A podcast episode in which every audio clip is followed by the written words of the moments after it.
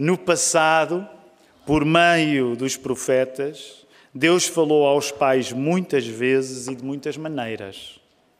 Nestes últimos dias, porém, Ele nos falou pelo Filho, a quem designou herdeiro de todas as coisas e por meio de quem também fez o universo.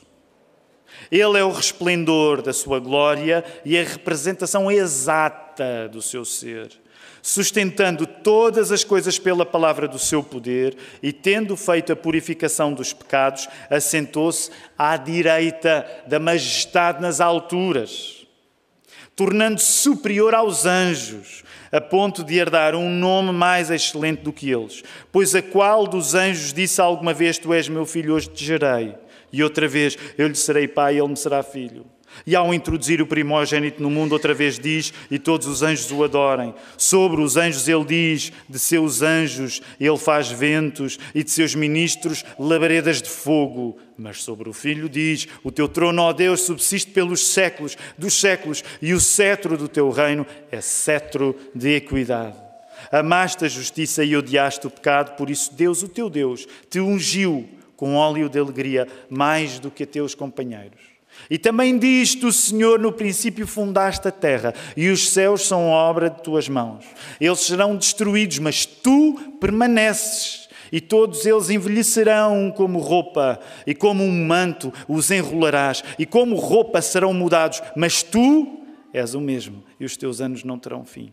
Mas a qual dos anjos disse alguma vez: Assenta-te à minha direita até que eu ponha os teus inimigos como estrado dos seus pés? Não são todos eles espíritos ministradores enviados para servir em favor dos que herdarão a salvação? Eu quero pregar-vos uma mensagem hoje. Ela é a segunda desta série de mensagens que começou, nova, no domingo passado. Uh, e a mensagem de hoje, o título do sermão é Melhor do que Jesus é impossível melhor do que Jesus é impossível. E o ponto de partida que eu vou tentar sintetizar agora, fundamental na mensagem que eu tenho para vos pregar nesta manhã, é que naturalmente todos desejamos ter uma vida sem aflições. Naturalmente todos desejamos ter vidas sem aflições, sem sofrimento. No entanto, uma coisa que tu vais aprender à medida que estudas a carta aos Hebreus é que ou Jesus está conosco ou Jesus está conosco, ou a ausência de problemas, por muito boa que pareça, não chega a ser nada de especial. Ou tu vives com Jesus, ou mesmo que tu tenhas as aflições resolvidas, os problemas tratados, se tu não viveres com Jesus, tu não estás a viver nada de especial, porque melhor do que Jesus é impossível. E portanto é isto que nós também queremos orar nesta hora, para que Deus faça. Claro que uma vez mais vamos misturar aqui o assunto da Nice, eh, já vou falar brevemente sobre isso, mas uma das coisas que acontece, e sobretudo pela bênção de Deus estar a acrescentar tantas pessoas, é que há tanta coisa a acontecer num domingo que nós não conseguimos dar nota de tudo. E o púlpito não consegue referir todas as coisas, mas nós queremos lembrar também, a Raquel está connosco, Deus chamou a mãe dela esta semana, Raquel, nós oramos pelo teu consolo. Nós também, eh, eu sei que o Alex está, o Alex está aqui, também está de volta connosco, nós estamos contentes por voltar a vê-lo e eu vou orar por estas coisas que enchem o nosso coração também. Ah, mas deixem-me só ainda antes de orarmos, ler-vos só uma mensagem, porque hum, nós eh, tivemos a oportunidade de fazer uma semana de férias que não estava prevista uh, e. Portanto, deu-nos uma semana única, muito boa, no Algarve, e durante essa semana, como calculam, eu li a Bíblia, portanto, li coisas fantásticas na Bíblia, mas tirando a Bíblia, a melhor coisa que eu li eu vou ler para vocês. Foi a melhor coisa que, que eu li esta semana um, numa caixa de, de, WhatsApp. Então, a família Cavaco tem uma caixa de conversa entre nós e a família Ferreira, do Tiago e, da Nice, que, como vocês calculam, esta semana uh, foi cheia de mensagens para o Tiago. Nos últimos dias eu tenho falado ao telefone com, com o Tiago, diariamente, acompanhando como ele está, por aí fora. Deixa-me só dizer, eu não me quero perder, mas há aqui coisas muito especiais que estão a acontecer, porque a família que tem cuidado do Tiago é a Anabela e, e o Renato. E a Anabela é irmã da nossa Sandra Marcelina. Ela esteve no primeiro turno. Portanto, significa que. É curioso, deixa-me só contar isto. Aqui há uns anos, quando a Sandra Marcelino se batizou, foi preciso um dos diáconos ir buscar a família dela para vir assistir ao batismo. Imaginem qual foi o diácono, foi o Tiago. Então, eles são a família do Tiago agora lá, isso também tem trazido muito paz ao nosso coração. Mas então, deixem-me dizer, tirando a Bíblia, a coisa mais linda que eu li esta semana, nesta caixa de comentários. Então, ontem eram 15h57 e na caixa de conversa entre os Cavacos e os Ferreiras, a Nice Mendes Ferreira, ela mesmo, mandou uma mensagem a dizer: Malta, estou viva. E foi a melhor mensagem que nós eh, ouvimos, lemos esta semana. E, portanto, nós queremos continuar a orar. Já agora, deixem-me dizer, porque ela acrescentou duas coisas. Agradeçam a todos pelas orações. Neste momento, é só o que consigo dizer. E, portanto, nós vamos estar a chatear Deus da maneira santa constantemente estar a orar por ela. Agradece pela comida, pede pela Nice, ora por alguma coisa, pede pela Nice. Se for preciso, deixa de comer para orar mais, faz junto, faz o que tu quiseres. Mas nós vamos precisar continuar a orar, porque, como o Manel disse, ela está estável, mas ela está num estado muito delicado, porque a queda teve efeitos muito severos. E nós queremos continuar a orar pela recuperação da Nice. Vamos orar para que a palavra produza o seu efeito, mas vamos voltar a intrometer a Nice nisto tudo. Vamos orar.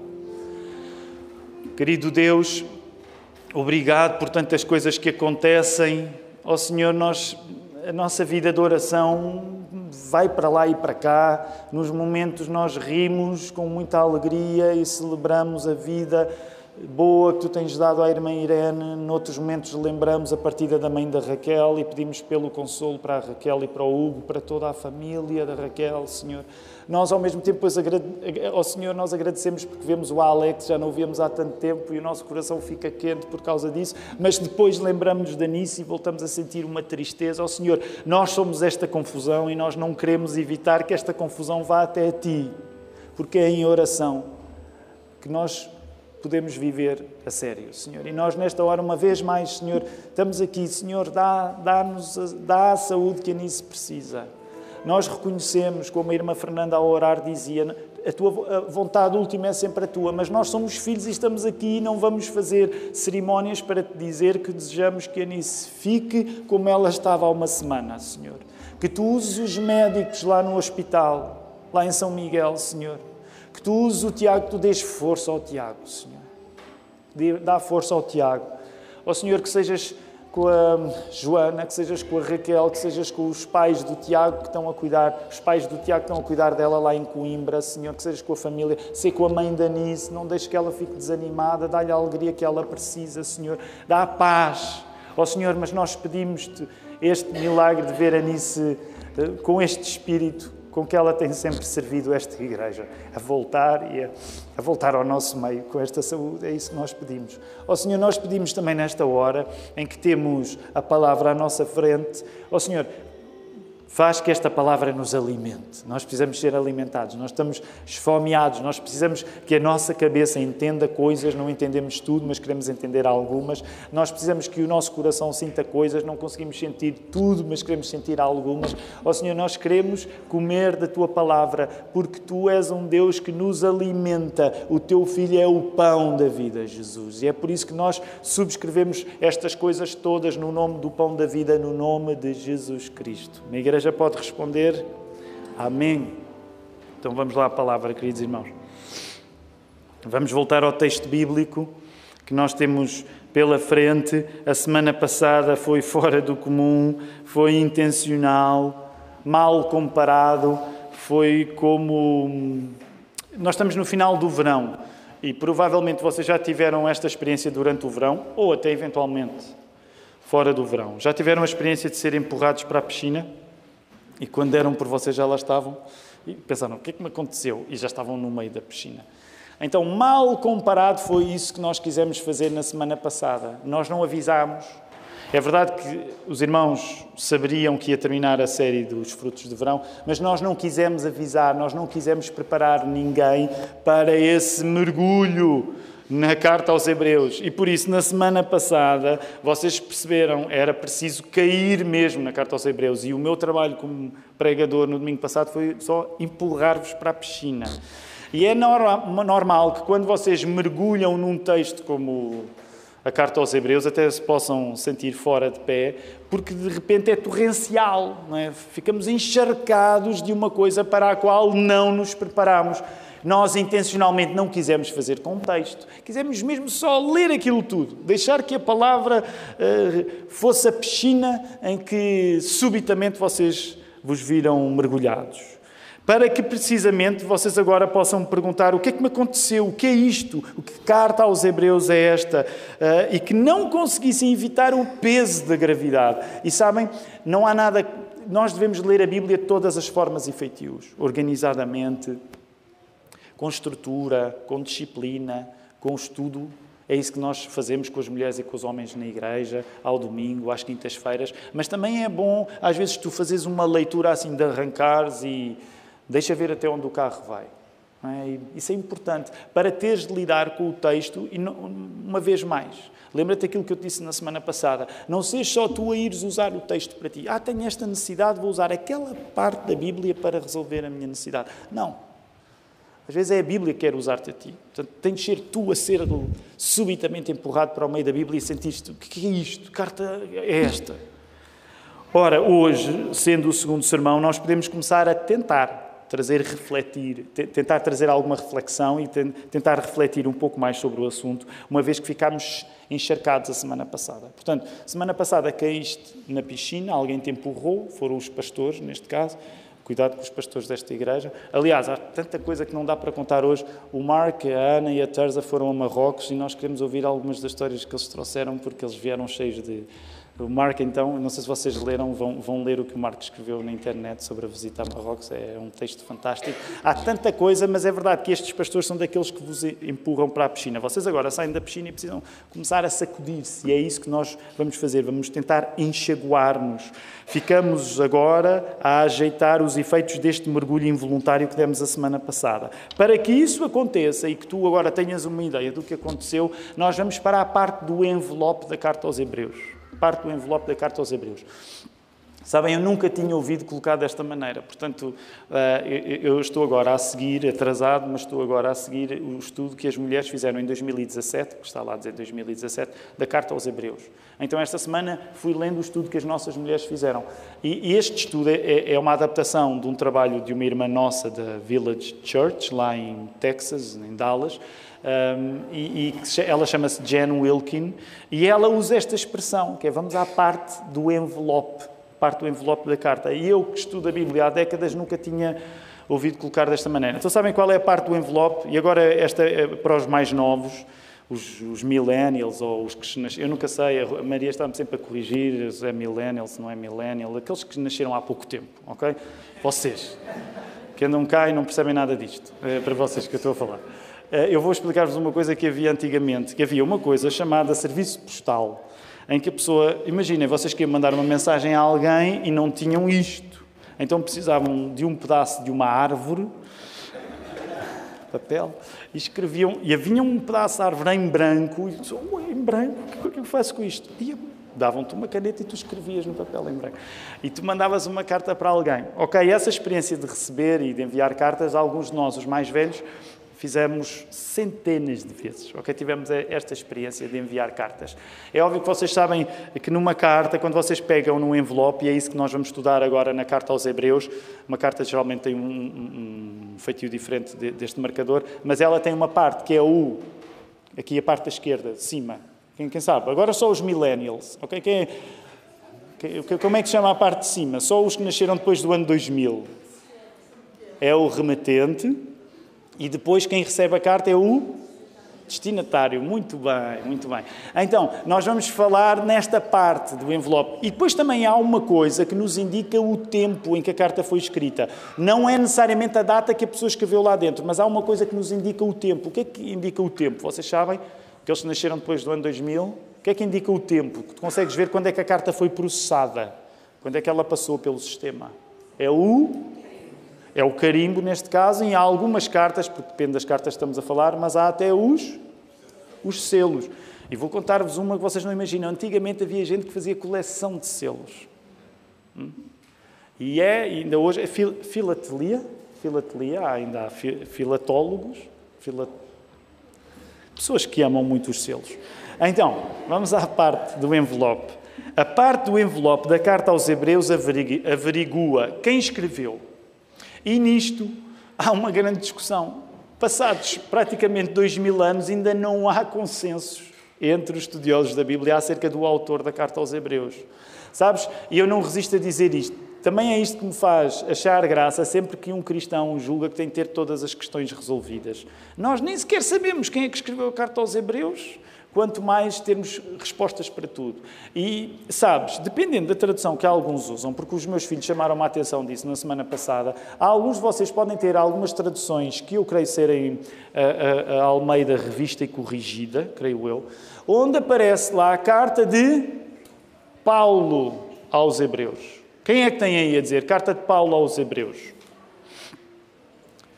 Quem é que tem aí carta de Paulo aos Hebreus? Não, não tem? Então, como dizia um pastor no Brasil, vocês precisam de atualizar a vossa Bíblia. Não, isto não foi um grande conselho que esse pastor deu, mas é o que é que isto quer dizer para irmos a esta, esta questão. Hoje em dia, os teólogos, quando falam na autoria, a maior parte acha improvável ter sido Paulo. E aqui eu vou dar a minha opinião. Tu não precisas de concordar comigo, ok? Não precisas ter a mesma opinião do que eu. Mas eu sou dos que também acha improvável ter sido o apóstolo Paulo. Porquê? Por uma questão até simples de estilo. Se tu tens a prática, como deves ter, e eu te recomendo que tenhas, tu tens a prática de ler a Bíblia com frequência, uma das coisas que tu vais notar é que esta não parece ser bem a maneira como o apóstolo Paulo escreve. Mesmo quando o apóstolo Paulo é sistemático, mesmo quando o apóstolo Paulo organiza as ideias, ele, elas nunca parecem tão organizadinhas como na carta aos Hebreus. Não sei se concordas comigo, mas, por exemplo, eu quando leio esta carta, eu, eu digo assim: isto não me cheira a Paulo. Não é o estilo de Paulo. Eu não te estou a dizer que é impossível que tenha sido Paulo a escrever. Até porque nós, às vezes, podemos explorar estilos diferentes de fazer a mesma coisa. Portanto, o apóstolo Paulo pode até ter atravessado uma altura na vida em que escrevia de um modo distinto.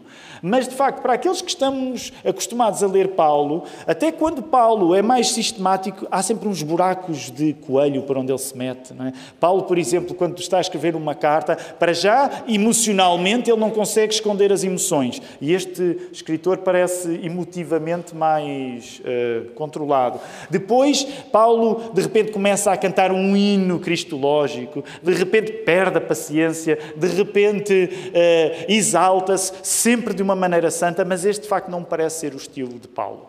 Portanto, pode até achar que foi Paulo que escreveu, não é a minha opinião, mas isso não é um problema. Então, se não foi Paulo, quem foi? Sabes, há várias teorias. Há quem acha que quem escreveu a carta aos Hebreus foi, por exemplo, uh, Lucas. Lucas é uma hipótese interessante, tendo em conta que Lucas escreveu. O que é que Lucas escreveu? Não é muito fácil. Escreveu o Evangelho de Lucas e escreveu o livro dos Atos dos Apóstolos. É curioso, é curioso, porque há, há coisas que nos podem até fazer achar que isto até pode combinar com Lucas, mas Lucas é uma hipótese. Há outros que acham que terá sido Barnabé. Há outros que, pode, que acham que pode ter sido Apolo. Há outros que acham que possa, possa ter sido Epáfras. Há outros que acham que possa ter sido Silas. Há quem ache que até possa ter sido Clemente de Roma. Há quem acha até que possa ter sido Priscila. Portanto, há opiniões, há muitas opiniões. Okay? Há muitas opiniões. O que é certo é que este conteúdo é apostólico. O que é que quer dizer isso deste conteúdo ser apostólico? Isto quer dizer que este conteúdo está próximo daquele núcleo fundamental na vida de Jesus, que eram os apóstolos. E o ensino apostólico é o ensino que foi dado por Jesus à sua igreja. Por isso mesmo, da mesma maneira que tu olhas para o Velho Testamento e encontras as doze tribos, tu olhas para o Novo Testamento e encontras os doze apóstolos como símbolos destes fundamentos. E, portanto, não tenhas dúvida que o conteúdo é divino, mesmo que não saibas quem escreveu. Quando foi escrita a data, o selo, não é, o carimbo, quando foi escrita? Tendo em conta que a carta aos Hebreus gasta tanto tempo falando do judaísmo, e gasta tanto tempo a falar como Cristo é melhor do que todas as tradições religiosas da antiga aliança, é muito improvável que tivesse sido escrita depois do ano 70. Porquê? O que é que aconteceu no ano 70? O que é que aconteceu no ano 70? Nosso conhecimento histórico, força. O que é que aconteceu? O templo em Jerusalém foi destruído seria muito improvável que uma carta que fala tanto do Velho Testamento, da antiga aliança entre Deus e Israel, se tivesse acontecido o acontecimento traumático da queda do templo, nada fosse dito. Portanto, o maior consenso é que ela terá sido escrita antes do ano 70, o que a coloca como um dos escritos até mais cedo, um dos escritos, escritos mais cedo do Novo Testamento. Para quem foi escrita? Para quem foi escrita? Ainda a última pergunta do envelope. Para quem foi escrita? Ao contrário do que nós podemos julgar, aos hebreus não faz parte do texto bíblico. Portanto, tendo em conta que aos hebreus não faz parte uh, do texto bíblico, fica sempre complicado perceber o grupo particular de pessoas para quem esta carta estava a ser escrita. Mas é razoável assumir que eles eram cristãos de origem, origem quê? Aos hebreus seriam cristãos de origem judaica. Reparem, eles não têm um conhecimento qualquer do Velho Testamento. Aliás, por isso é que esta carta até é uma carta que, de facto, quando nós a lemos de fio a pavio, ela é assim exigente. Porquê? Porque o autor da carta aos Hebreus está a pressupor que as pessoas para quem ele está a escrever entendem mesmo de judaísmo. Por isso, na semana passada, essa pode ter sido uma das coisas difíceis para ti, é que de repente falava-se de anjos, falava-se de Moisés, falava-se de sacerdotes, Melquisedeque, de sacrifícios, e havia um conhecimento robusto que era preciso tu teres para compreender tudo o que estava a acontecer. Portanto, estas pessoas a quem esta carta terá sido escrita seriam pessoas de origem judaica, com um profundo conhecimento do judaísmo, e que, segundo o que o texto deixa implícito, estavam a passar pela tentação de abandonar o cristianismo, e é por isso que, por exemplo, o, o capítulo 6 vai dizer as coisas duras que diz. Estavam a passar pela tentação de abandonar o cristianismo e regressar onde? Ao judaísmo, à primeira aliança. É por isso que tu vais encontrar uma coisa que permeia toda a carta que é o contraste. E antes ainda de irmos ao contraste, deixa-me só dizer-te uma última coisa acerca destes hebreus que estão a receber esta carta. Sabem, porque há muita coisa que nós, se Deus quiser, depois vamos tratar disso. Mas só no capítulo 1, volta aí a colocar os teus olhos no capítulo 1. Dependendo da maneira como tu tens a mancha do teu texto, mancha do texto, a organização do texto, tu às vezes percebes melhor ou pior quando a Bíblia está a citar alguma coisa no Velho Testamento. É um marcador. Quando a Bíblia está a citar alguma coisa do Velho Testamento. Então, por exemplo, só no capítulo 1, tu chegas aí, logo ao verso 5, pois a qual dos anjos disse alguma vez, tu és meu filho, hoje te gerei. Essa é uma citação do Velho Testamento. E esta carta está cheia de citações do Velho Testamento. Cheia de citações do Velho Testamento. O que significa que constantemente está a falar de uma coisa que era suposto eles saberem.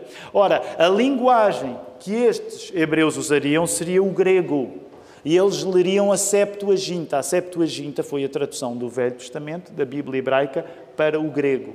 Portanto, estas são as coisas que nós podemos dizer com razoabilidade que eram estes hebreus. Portanto, pessoas de origem judaica, conheciam muito bem o judaísmo, onde teriam crescido, estavam a passar por dificuldades, eventualmente perseguições até, e por isso sentiam-se tentados a abandonar esta, esta religião que lhes dava tantos problemas e voltar àquela religião antiga que parece que não lhes dava tantos problemas. Estes são os hebreus. Agora, precisamos fazer isto brevemente para não levar muito o vosso tempo, mas que é, vamos folhear outra vez as nossas Bíblias, só para tu entenderes uma coisa que hoje estou-te a dizer rapidamente para, para nos concentrarmos logo de seguida em dois aspectos do capítulo 1, mas quero que ainda tu folheis a Bíblia toda, está bem? Se, sabes que aí quando tens vantagem, na minha opinião, eh, tens vantagem quando é papel do que quando estás com o digital, mas também podes andar para, para trás, para cima e para baixo com o digital. Olha para a carta aos Hebreus. Uma das coisas que tu vais perceber é que a carta aos Hebreus vive de contrastes constantes, contrastes a toda a hora. Olha para os títulos que tu tens nos capítulos. E volto a dizer, estes títulos não fazem parte do texto original, foram acrescentados mais tarde para organizar melhor a leitura da pessoa que lê a Bíblia. Por exemplo, vou-te falar nos subtítulos que nós temos. Olha aí, por exemplo, Antes do meu capítulo 1, na minha Bíblia, que é a Almeida, século 21, diz assim: A revelação de Deus, o Filho é superior aos anjos. Contraste. Deus Filho, anjos. Agora, pergunta muito simples, a igreja que responda com convicção: quem é melhor? Pá, tem de responder alto. Filho, anjos, quem é melhor? Boa. Capítulo 2. Cristo, filho do homem, é superior aos anjos, sumo sacerdote idóneo, cheio de compaixão. É o mesmo contraste. Capítulo 3. Cristo é superior a Moisés, o perigo da incredulidade e da desobediência. Cristo, Moisés, quem é melhor? Boa. Capítulo 4, entrada no descanso de Deus. Capítulo 5, ainda antes do capítulo 5, Cristo é superior aos sumos sacerdotes da antiga aliança. Contraste, sumos sacerdotes da antiga aliança. Cristo, quem é melhor? Cristo. Até parecem teólogos. Capítulo 7, hein? o sacerdócio de Melquisedeque, figura do sacerdócio eterno de Cristo. Melquisedeque, isto vai ficar para o Filipe ou para o Marco, pregação sobre Melquisedeque, porque Melquisedeque é uma personagem incrível, suscita discussões incríveis, e eu vou deixar para eles, para eles percebem da Bíblia e eles tratarem disto. Mas uma das coisas que eu te quero dizer é que Melquisedeque, como tu viste, aparece aqui, hein? aparece aqui em todo o fulgor como um exemplo meio enigmático, porque Melquisedeque foi aquele eh, lembras-te, sacerdote de Salém, o livro explica a quem? Abraão. O que é que Abraão fez com Melquisedeque? Hã? Primeiro dízimo ali a dizimar, dizimar. Ainda por cima ele tinha vindo do quê? O que é que Abraão tinha acabado de fazer? Tinha vindo da matança dos reis. Permitam-me dizer assim, Abraão estava cheio dele. E quem é que lhe aparece à frente? Melquisedeque. Passa para cá o dízimo, é? Está cá lá, está logo na Bíblia, logo, mesmo para tu. Ok, Melquisedeque, bem, aqui, ok, Melquisedeque e Cristo, quem é melhor? Cristo. A antiga aliança, capítulo 8, era um símbolo transitório. Cristo é mediador de uma aliança melhor e eterna. A antiga aliança, Cristo, quem é melhor? Capítulo 9, os sacrifícios imperfeitos do santuário e o sacrifício perfeito de Cristo. Quem é melhor, os sacrifícios imperfeitos ou Cristo? Cristo. Percebeste? Em nove capítulos, porque depois, a partir do décimo, nós vemos uma mudança no texto, quando se vai falar nos exemplos do passado, mas tu vês aqui um assunto fundamental de toda a carta aos Hebreus. Há um contraste constante entre aquilo que era muito bom no Velho Testamento, mas melhor ainda daquilo que era muito bom é Jesus. Portanto, é por isso que a carta aos Hebreus passa a vida a dizer: Cristo é melhor. É por isso que o estudo das mulheres chamava por e simplesmente melhor porque Cristo é melhor do que tudo. As coisas mais sagradas do Velho Testamento não são tão boas como Cristo. Percebes porque é que o autor tem de estar a dizer àquela gente: Olha, vocês estão aflitos porque o cristianismo mete-vos em sarilhos. Olha, vocês estão aflitos porque o cristianismo faz-vos sofrer. Vocês estão a ser tentados a voltar à velha vida porque parece que na velha vida não havia tantos problemas como na vida nova. Mas eu quero dizer-vos: tudo o que era bom na, vida, na velha vida, tudo o que era melhor na velha vida, não se compara com Jesus. Jesus. Estás a perceber onde é que isto quer chegar? Tudo o que era bom, no melhor que tu podes ter tido no passado, não se compara com Jesus. O objetivo da carta aos Hebreus é, através destes contrastes, sublinhar que nada há melhor do que Jesus e que Jesus é suficiente para nos valer nos piores dos tempos em que seremos tentados a abandoná-lo. É por isso que esta série de mensagens nós chamamos por isso simplesmente Melhor é Impossível. Melhor é Impossível. No capítulo 1, vamos lá rapidamente. Capítulo 1, eu quero destacar duas coisas muito brevemente. No início do verso 2. Vou ler o 1 e o início do 2. No passado, por meio dos profetas, Deus falou aos pais muitas vezes e de muitas maneiras. Nestes últimos dias, porém, Ele nos falou pelo Filho. E eu quero que tu te concentres aí na palavra nestes últimos dias. Nestes últimos dias. Interessa-nos fixar nesta expressão nestes últimos dias. E no verso 4, mais à frente, falando sobre Jesus, diz: tornando-se superior Jesus, tornando-se superior aos anjos, a ponto de herdar um nome mais excelente do que eles. Dependendo da tradução, tu podes ter outras expressões, porque é até curioso, porque mais excelente até é algo redundante, no sentido que excelente já é uma palavra superlativa, não é? Portanto, mais excelente é a ideia, não há nada melhor. Não há nada melhor. E, portanto, eu quero que tu tomes nota dessa expressão nestes últimos dias e na expressão mais excelente. Desta maneira, interessa-nos compreender como a nossa vida será marcada hoje, nos últimos dias, em contraste com os dias da velha aliança, a velha aliança que Deus tinha com o povo de Israel. Interessa tu compreenderes como a tua vida hoje, nos últimos dias, será marcada por uma fraqueza constante de pensares que Jesus só não chega. Foi uma ideia longa, vou voltar a repetir. A expressão últimos dias aqui, ela aparece como o contraste com os dias antigos da velha aliança. Mas como tu sabes, também há um sentido em que últimos dias se aplica aos dias de hoje, na medida em que, como Jesus fez todas as coisas que precisavam de ser feitas, o que é que Jesus disse quando fez tudo o que precisava de ser feito na cruz? Okay, o que é que ele diz? Está consumado. Podes traduzir de uma maneira dinâmica para a ideia de está finalizado. Por isso é que os últimos dias começaram a partir daí. Ei, oh, Tiago, mas desde que isso aconteceu passaram dois mil anos.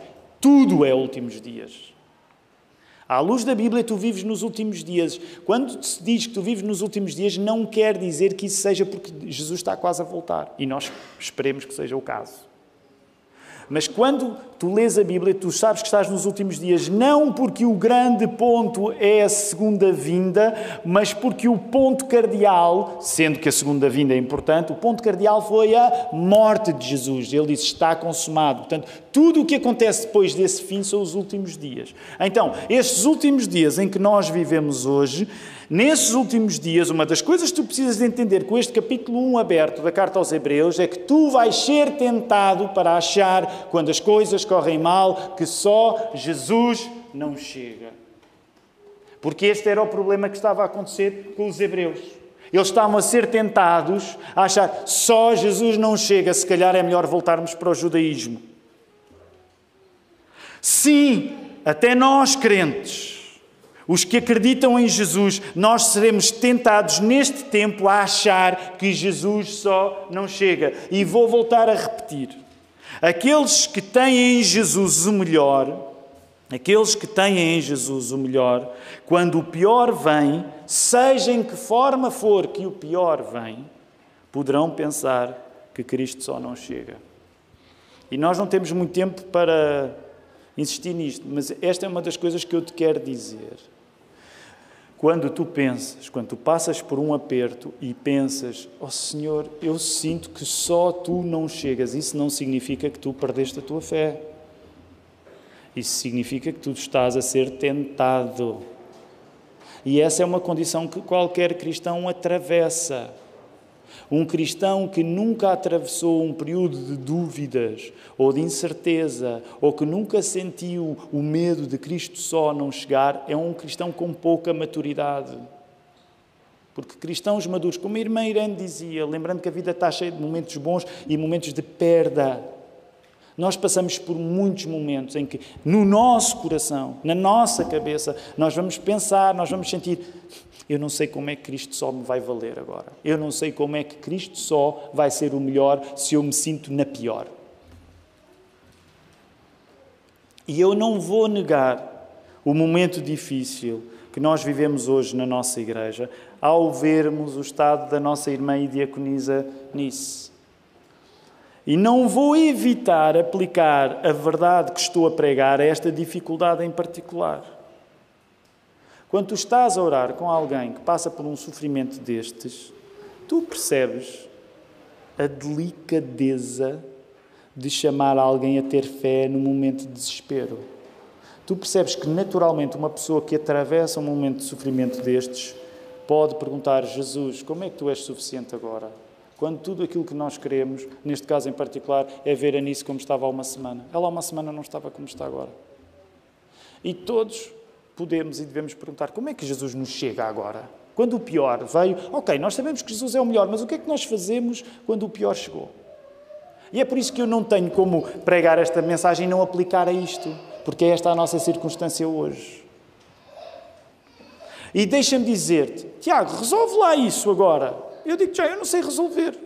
Ainda bem que eu não sei resolver, porque não me cabe à minha competência resolver. O que eu sei, admitindo que eu não sei resolver estes problemas, o que eu sei e quero partilhar contigo é que, tão somente neste primeiro capítulo, Jesus já está a mostrar-me um caminho que eu não quero abandonar. E o caminho que está a ser demonstrado logo no arranque da carta aos Hebreus é que, enquanto nós tivermos Jesus, mesmo que estejamos no pior, enquanto nós tivermos Jesus, mesmo que estejamos no pior de tudo, nós estamos a guardar o mais excelente, ainda que não o sintamos. Não nos vamos intimidar de pedirmos, como filhos adotados pelo amor de Deus, a Deus Pai aquilo que nós queremos. Como é que isto se vive hoje, no dia 11 de setembro de 2022, aqui na Lapa? Nós vamos continuar a orar pela Nice, desesperadamente, se for preciso. Não tenhas timidez, interrompe todas as tuas orações, os assuntos normais, mete a Nice, mete a Nice em tudo, em tudo. Nós vamos pedir ao nosso Pai. Mas agora deixa-me dizer-te uma parte que é importante eu dizer e que talvez seja mais difícil nós admitirmos quando vivemos momentos de aperto. Nós oramos para que este pior, que é a Nice estar mal, seja retirado. Mas eu quero dizer-te uma coisa: até quando este pior acontece, Jesus continua a ser o melhor. Até quando os piores te acontecem na vida, Jesus continua a ser o melhor. E claro que isso revela uma coisa que nós temos de admitir, que é Deus tem poupado a nossa vida de grandes sofrimentos, porque tu sabes que há sofrimento em todo o lado. Tu já passaste por sofrimentos, tu sabes que há sofrimentos em todo o lado. E tu vais ser tentado, como os hebreus eram tentados, a achar agora que o sofrimento desinstalou, como é que Jesus me chega. Mas o que eu te quero dizer é que até nos momentos em que parece que Jesus não te chega, ele não deixou de ser a melhor coisa de todas. Se os hebreus estivessem bem na vida, esta carta não tinha sido escrita. Se eles estivessem, ei, ser cristão é que é. Aí eu estou a passar por dificuldades, mas está-se muito bem. Esta carta não existia. Portanto, esta carta existe como um reconhecimento de que todos nós vamos ser testados e vamos ser tentados a achar que Jesus só não chega. Até o nosso pior, até o pior que nós podemos viver, não nega que o melhor é mesmo Jesus. E por isso é aqui que eu quero terminar dizendo isto. Nenhum sofrimento resolvido supera Jesus. Nenhum sofrimento resolvido supera Jesus. Claro que tu queres o que eu quero. Nós queremos os nossos sofrimentos resolvidos. Nós queremos os nossos problemas tratados.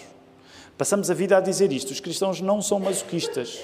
Eles, pelo facto de saberem que Deus usa o sofrimento, não andam a pedir: Oh, Deus, ensina-me na escola do sofrimento. Todos nós preferimos não passar pela escola do sofrimento. Ora, aí está uma escola onde nós não nos importamos de nos baldar. Mas a verdade, a verdade é que até se tu estivesses numa circunstância em que todos os teus problemas estavam tratados, todos os teus sofrimentos estavam resolvidos, se tu não tiveres Jesus como o melhor, tu não tens coisa nenhuma. E topa lá, há até aqui uma ironia. Que ironia é essa? A pessoa que julga que tem os problemas resolvidos não tendo Jesus, tem o maior problema de todos. Por isso é que tu nem sequer deves confiar assim tanto em ti na hora de avaliares o teu próprio estado. Porque há muita gente que anda pelo mundo e que não sente qualquer necessidade da presença de Jesus. E nesse sentido, os maiores problemas parecem estar resolvidos. Portanto, uma das coisas que eu te quero dizer é que a ausência de problemas se for consequente e coincidente com a ausência de Jesus, é o maior problema de todos. Ainda que tu agora, por um ato de magia, tivesses todos os problemas resolvidos na tua vida, se Jesus não for o melhor para ti, tu não tens nada. Esta carta aos Hebreus, logo neste primeiro capítulo, chama-nos precisamente a isto. Por muito boa que seja a vida, sem as aflições que naturalmente os hebreus não queriam ter, sem as aflições que naturalmente tu e eu não queremos ter,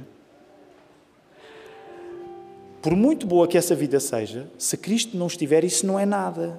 Por isso, sem as aflições que tu naturalmente não queres ter, queres ver por trás, até Cristo chegar, nada do que é realmente melhor é possível.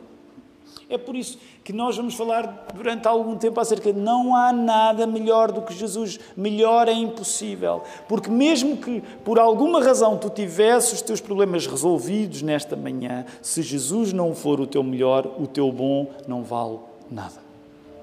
Por isso, nesta hora, o nosso motivo de oração, nós ainda vamos exprimir o nosso louvor através do cântico ao nosso Deus, é orar ao Senhor, trazer os nossos piores. Senhor, o meu pior é isto. Senhor, a Igreja da Lapa, o pior que tem agora é a saúde que a Nice precisa. Nós precisamos de saúde para ela. Afasta o pior, que é a ausência de saúde dela. Nós vamos dizer isso tudo, mas uma das coisas que tu és convidado a orar também é: Ó oh, Senhor, eu tenho andado distraído com outros melhores, que não são assim tão bons, porque se tu não estiveres em cena, isso não vale nada. Ó oh, Senhor, dá-me uma grande consciência, um paladar, um gosto para compreender que Jesus é melhor do que tudo.